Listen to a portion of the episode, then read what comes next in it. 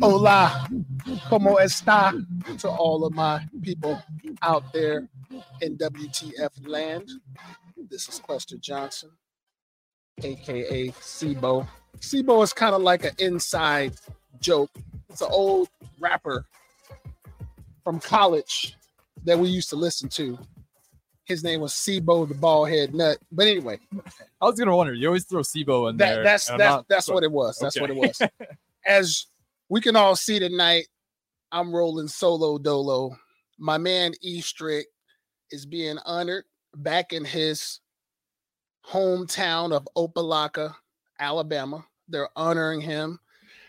You know, a small town like that, they usually bring back some of their famous cohorts and name a street after him or something. I don't know what he got going on. The man is in so many Hall of Fames. He's in, you know, he's inducted in so many things. You nailed it. We had Russ Hochstein. He's from my area, Arlington. Okay. He went to the same school, Cedar Catholic. Population 1,600. We got you know what I'm talking about. Hochstein Field. That's the football field we played on. You came to school. Yeah, they got a few things named after him up there.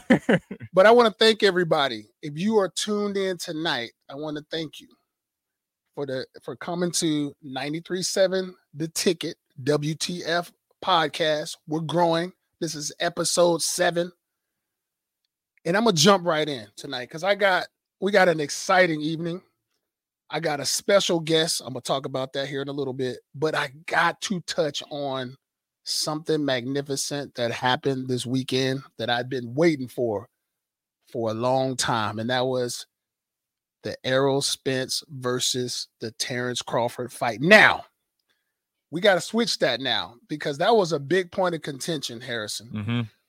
That name on the carousel was Spence Crawford. Crawford said now it's Crawford Spence if there's going to be a rematch. But what we were able to see was a masterclass of epic proportions. I'm telling you, it was a technical display of boxing beauty. Mm-hmm. You know what I'm saying? Bud outclassed, outpunched, outsmarted. He was stronger. He was hungrier. I mean, I was in utter shock. Yeah, I'm right there with you. Even if that fight went all the way through, he dominated on the scorecard. I couldn't believe it. Mm-hmm. And if the people of Nebraska could say that's what they expected, they're lying. Yeah. They are lying. Now, I would give it up to the people who are actually in his camp. Mm-hmm. They knew. They actually saw something, and they were like, it's coming. Everybody watch what's about to happen because it's coming. Now, at this point, there is no more discussions about who is pound for pound the greatest boxer in the world. There's no debate. That thing is over. He is now on top of the pound for pound list. I mean, right away the next day, that stuff came out and people say there's no doubt. You know, one of the things you and I talked about, Harrison, off the air was looking at Errol Spence. Was he himself? I think he was himself. Something happened. But in terms of injury, I think he was himself. For me, the thing was, I don't know if the full respect for Bud was there walking in there. Yeah. I mean, that's definitely one of the things on the list was the respect there. But I do know one thing. There were a ton of doubters. There was people questioning his, who he boxed before.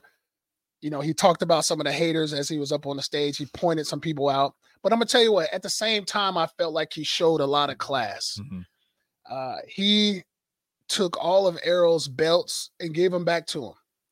I don't know if you guys saw that in the post fight, but, you know, Bud gave his belts back. And, man, that was a really cool move after he got done really having his way with him. And prior to the fight, there was a lot of back and forth going on. You know how it gets with fighters. Yeah, you got to sell the fight. They sold the fight, and it got a little nasty. Mm-hmm. There was a ton of name calling. There was some finger pointing. You ducked me. It was a lot of that stuff going on. And I after the end of the fight, we got a chance to see a lot of mutual respect. And I think a lot of those guys realized that's what they got to do to sell the fight. Right. Yeah. You see that all the time, whether boxing or UFC. Once the round's over, yeah, there's typically, not always, typically there's not a lot of respect shown, because, I mean, if you're in those sports, that's just different. Like, you have to be a fighter. You can't make yourself a fighter. I feel like that is just in you. Like, you got to really want it, because the money's not going to be there right away either. Absolutely. So you got to want to be a fighter. Well, what happens, I think, a lot of times is if it gets personal, mm-hmm. if you start talking about family members, if you start – like the Khabib and Conor McGregor. Absolutely. That right mm-hmm. there, the name calling. And then maybe it gets physical, like real physical, before the fight even starts. It's really kind of hard to come back from that. Mm-hmm. So that being said, I want to transition, okay? Because tonight it's a special night for myself. I have a brother that's coming on, a brother from another mother. And I say that about the class of 91 that we all came into Nebraska at the same time. But nobody really gets a chance to, you know, there's a few of us that you have been able to hear from over the years. And, you know, a lot of our stories, because we just kind of been in the media. But this guy has really just kind of done his job, raised his family, and just kind of stayed out of the spotlight some. Mm-hmm. And as I knew I was going to be doing this show alone, I wanted to say, okay, who do I want to bring on that will be a little bit different, get a little different perspective? He is probably was raised the polar opposite of myself and Strick. And what people don't understand is in sports, when you bring those type of people together, that's when you break down walls, you break down barriers, you know, racial barriers. I think you guys talk about it a lot. That's what made Osborne great. Absolutely. He broke those walls. You guys were a team. Every year under Osborne, that was the team. A family even. I'm going to tell you, I learned a lot from going to Nebraska and being able to become friends with guys like Jeff Makovicka, who's coming on to the show, Steve Ott, who's from, where's Steve Ott from? I'll think of his town here in a minute. You know, people like Terry Keneally from Hyenas. I mean, there's just tons of guys that you have a chance to meet, and you may have a perception. Mm-hmm. There may be some perceptions of small towns and guys from the cities. Then you get together and have a common goal to win a championship. That brotherhood, that bond can never be broken. Now, I've seen Jeff, and I've talked to him a few times over the years. And I'm going to tell you, right when we see each other or right when we talk, it's like a huge smile. Because the smile is, I know, you know, and I know. And what the you know and I know is what we went through. Because from 18 to about 22 in a young man's life, that is a really tough time. That is a time when you are trying to find out who you are as a man. What is your purpose? What are you here for?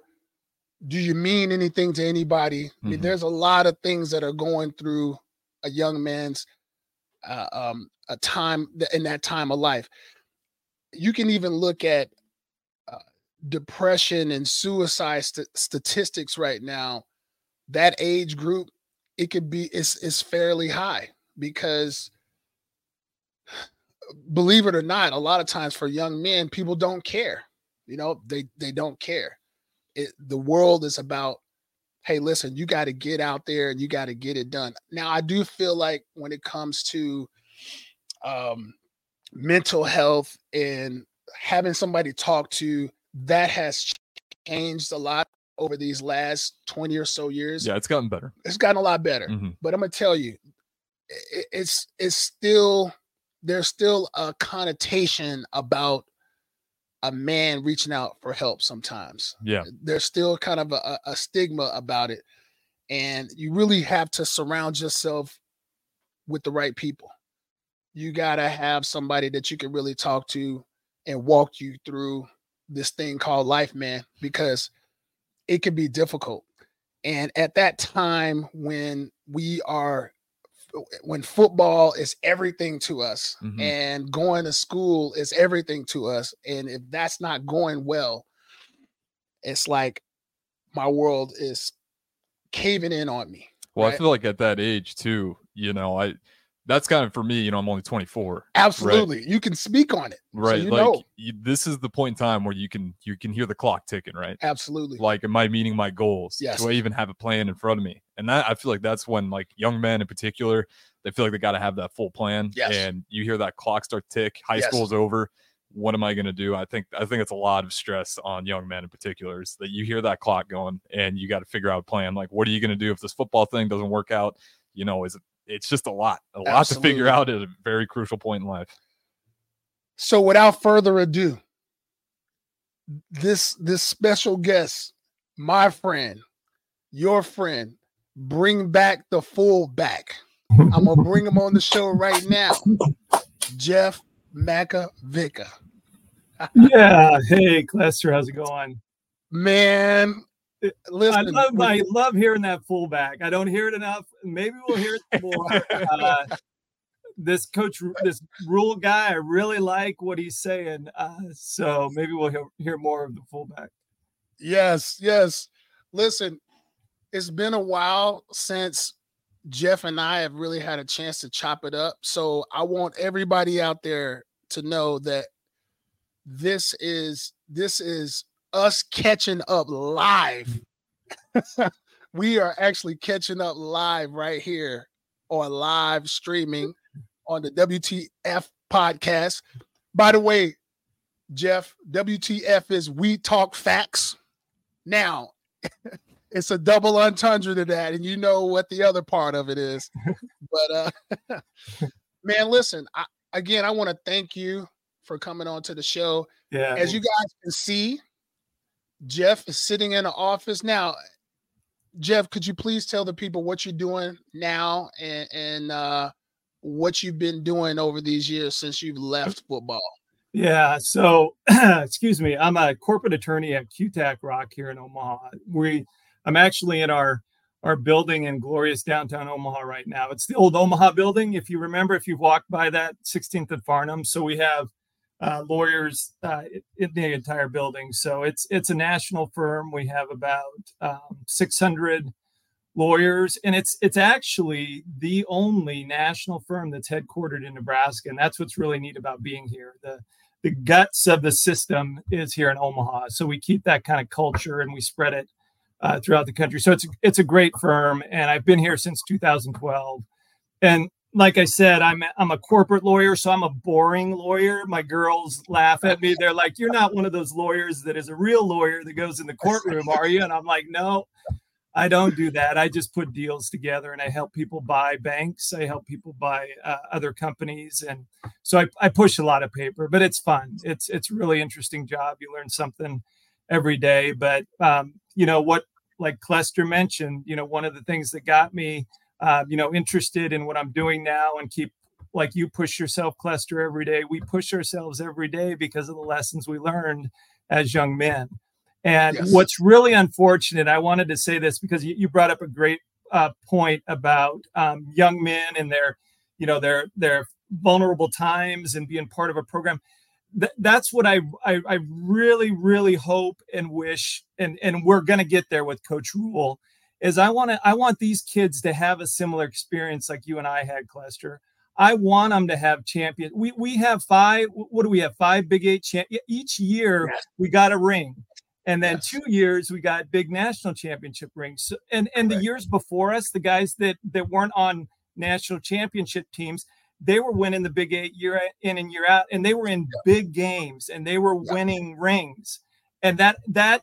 Go working towards that and seeing the end, maybe a championship, really does bring you together even more because you accomplish something unimaginable together. So I really hope these kids can get there. I really do. That was beautiful. Listen, the first thing I want to say, Jeff, is don't diminish what you do as a lawyer, because passing the bar and going to school to do what you have to do, man, I'm telling you, not everybody could do that. I mean, there's I know in those programs there are weed out courses for people to not pass, and you passed them. So that's a huge deal. Now, thank you. I'm about to bring something back to you, Jeff, because I'm like, you know what?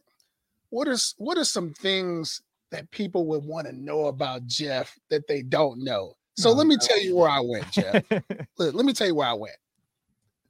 If you can see this book right here, right? Yes. This book right here is a book that we all wrote. Yeah. After we won back-to-back national championships, okay? We all have our own chapter, okay? So what I did is I did a little research on Jeff. So we about to go back, Jeff. I'm going to take you back. Now, before I take him back, what we looking like on time? What we looking like on time before I take him back? Because we got about 5 minutes left on this segment. We got some stuff to uncover. Okay, Jeff, listen, I'm here in the Jeff Makovicka section. As you, everybody can see this. I want everybody to see this right here. Jeff Makovicka. He's a lot bigger than. He has his own section. Now, your dad, John. Yeah. He did something very, very important that I wanted to do also as a father. Okay. I'm going to read this excerpt. And after I read it, I want you to talk about it. Okay.